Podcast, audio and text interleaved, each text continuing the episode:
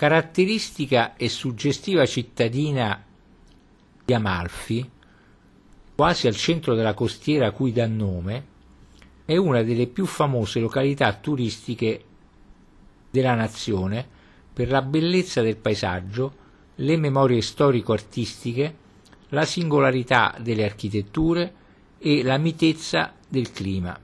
La più antica repubblica marinara d'Italia scagliona le case bianche in pittoresco disordine, aggradinate sul pendio, all'angusto sbocco della Valle dei Mulini. I primordi. Secondo la leggenda, Amalfi sarebbe stata fondata nel secolo IV da alcuni romani in viaggio per Costantinopoli, che naufragarono a Ragusa e nel ritorno si fermarono presso Palinuro, dove fondarono Melfe. Perciò furono detti Melfitani. In seguito si portarono ad Eboli, quindi nel luogo più sicuro della costa salernitana, dove diedero origine ad Amalfi, da A. Melfes. Amalfi appare nei documenti ufficiali solo intorno al secolo VIII, quando già la povertà del suolo montuoso aveva spinto verso il mare i suoi abitanti. Dopo la vittoria di Narsete sui Goti del 553, entrò a far parte del Ducato bizantino di Napoli. Nel 786 fu invano assediata dal principe di Benevento, il longobardo Arechidu II. La debolezza e la lontananza del governo di Costantinopoli favorirono la condizione di autonomia e di crescente sviluppo.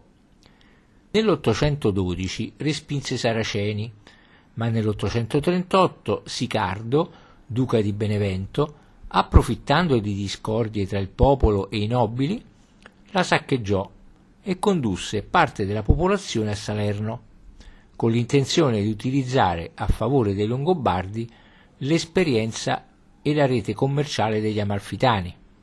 Morto Sicardo in una congiura, questi si ribellarono e rientrarono in patria nell'agosto dell'839. La grandezza di Amalfi ebbe inizio una volta composte le lotte interne con la Costituzione a Repubblica Libera durata fino al 1137.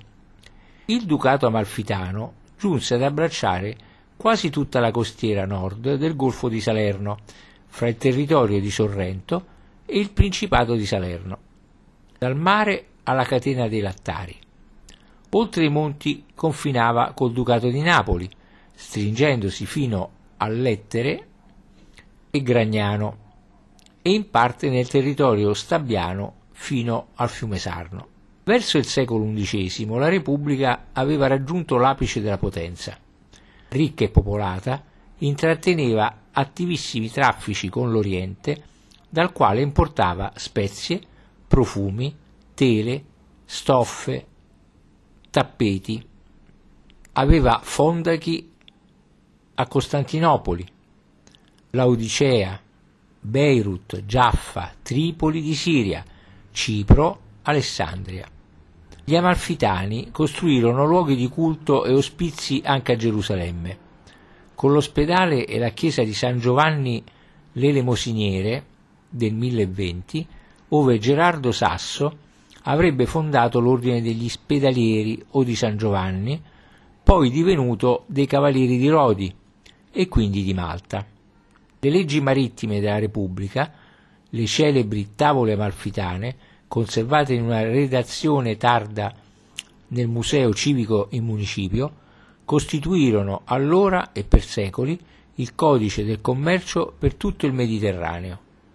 La decadenza della Repubblica fu determinata dopo il secolo XI da lotte interne, approfittando delle quali Guaimario IV, principe di Salerno, con l'aiuto dei Normanni si impadronì dei ducati d'Amalfi nel 1039 e di Sorrento.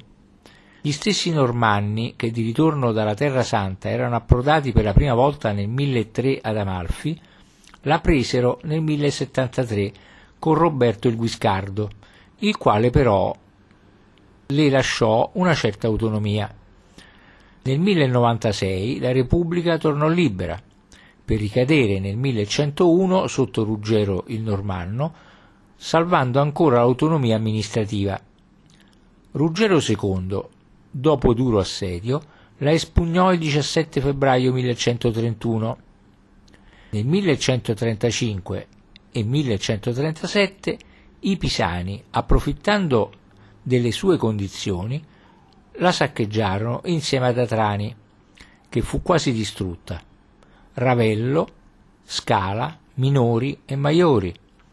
Tra il bottino furono asportate le Pandette di Giustiniano, il prezioso codice attualmente alla Biblioteca Laurenziana di Firenze. La Repubblica non perdette però subito la floridezza commerciale, essendo inserita nel nuovo potente Stato normanno. Nel 1398 divenne feudo di Venceslao Sanseverino, passò poi a Giordano Colonna nel 1405 e a Raimondo del Balzo Orsini nel 1438. Nel 1461, da Ferdinando I, re di Napoli, fu data in dote a Maria, sua figlia naturale, che andava in sposa a Ferdinando Piccolomini. Sotto quella famiglia la città rimase fino al 1582. Da allora non ebbe storia particolare. L'aspetto attuale Situata in uno spazio angusto tra il monte e il mare, Amalfi si presenta molto scenografica, con viuzze coperte, strette e pittoresche, simili a tortuosi corridoi di conventi, con angoli di grande suggestione. La spiaggia, un tempo più estesa, è stata quasi distrutta dalle mareggiate e dalle frane.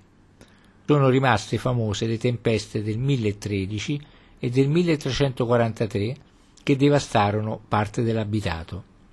Piazza Flavio Gioia forma, con la vicina piazza del Duomo, il centro della cittadina e dai parapetti sul mare offre una veduta complessiva della stessa che si inerpica sugli orli della conca. Il monumento a Flavio Gioia ricorda che proprio qui nacque, secondo la tradizione, il presunto inventore o perfezionatore della bussola. Alle spalle del monumento, all'inizio di via Matteo Camera, due arcate ogivali nascondono i resti del bell'arsenale della Repubblica, consistenti due grandi navate coperte da crociere a sesto acuto, poggianti su dieci pilastri. Altri dodici sono stati distrutti dal mare e ricordano spazi islamici. Vi si costruivano galee tra le più grandi del tempo. Contavano ben 112-116 remi. Il bellissimo Duomo, che domina da un'alta e ripida scalinata l'omonima e pittoresca piazza, ornata dalla fontana di Sant'Andrea, dedicata al patrono di Amalfi, e detta anche del popolo del 1760, è il monumento più importante di tutta la costiera. Fondato nel secolo IX e dedicato a Sant'Andrea, ebbe la facciata vivace di forme e di colori, riedificata dopo il crollo della precedente avvenuto nel 1861 da Enrico Alvino, Luigi della Corte e Guglielmo Raimondi, nel 1875-1894. Nel timpano è un mosaico con Cristo in trono tra i simboli degli evangelisti e le podestà terrene. A sinistra del prospetto, e non allineato con esso, si leva il bellissimo campanile, sicuramente già esistente nel 1180 e compiuto nel 1276 con la costruzione della cella campanaria. La data, oltre che dalle fonti, è ricordata da un'iscrizione murata su uno dei lati. Restaurato nel 1768 e poi manomesso è stato ripristinato. Compone di un piano di bifore e di uno di trifore, con coronamento arabeggiante di torri ed archi intrecciati e copertura a embrici maiolicati gialli e verdi. Al termine della scalinata si è nell'atrio porticato, rifatto dopo il crollo della facciata, rispettando solo in parte l'aspetto originario, a liste di marmo bianche e nere e diviso trasversalmente in due navate da colonne. Vi si aprono gli ingressi al Duomo, alla chiesa Cappella del Crocifisso e all'antico cimitero noto come Chiostro del Paradiso. Due erano in origine le basiliche ed entrambe a tre navate. La prima, la cosiddetta chiesa Cappella del Crocifisso, corrisponde al Duomo Vecchio, eretto dal duca Mansone II tra il 959 e il 1004. La seconda, più ampia e con transetto, riprende lo schema della basilica desideriana e risale a metà del secolo IX. A partire dal 1066 data la porta di bronzo fusa a Costantinopoli.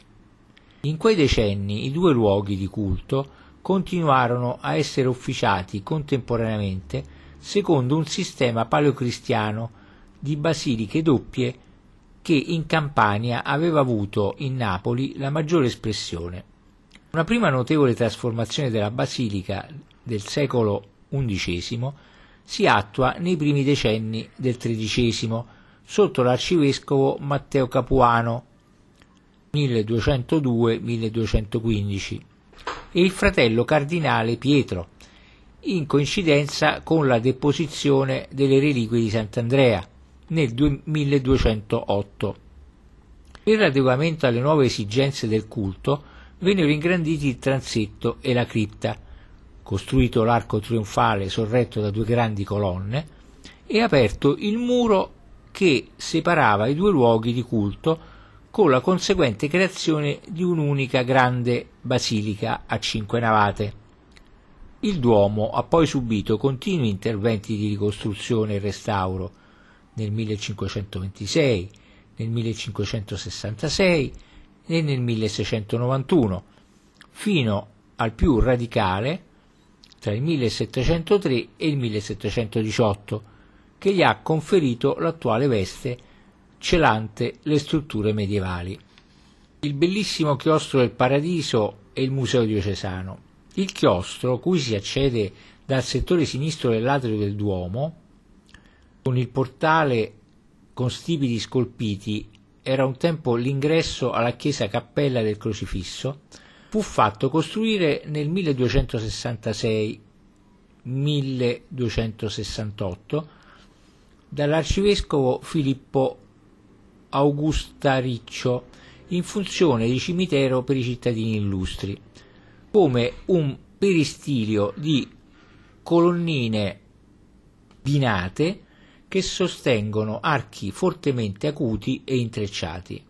Abbandonato agli inizi del secolo XVII e restaurato nel 1908, vi si aprono alcune cappelle affrescate costruite quando il luogo accoglieva le spoglie dei nobili. La chiesa del crocifisso, con accesso dal chiostro, privata nel 1931 delle sovrastrutture barocche e abbandonata per decenni, è stata restaurata nel 1996. Appare oggi a tre navate su colonne dai capitelli svariati, reggenti archi rialzati leggermente acuti, sopra i quali si apre un loggiato matroneo a bifore su colonnine binate.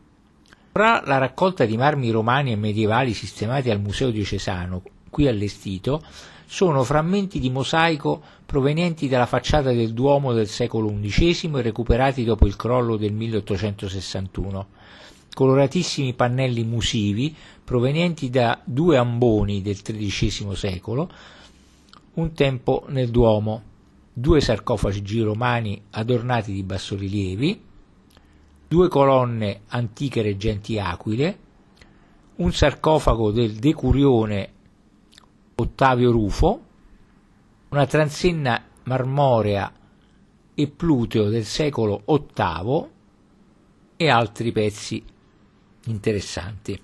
La cripta del Duomo, con accesso per una scala in fondo alla navata destra della chiesa del Crocifisso, è risalente al 1253, ma rinnovata nel 1719 per volontà del re venne decorata in parallelo a quella del Duomo di Salerno e dalle stesse maestranze.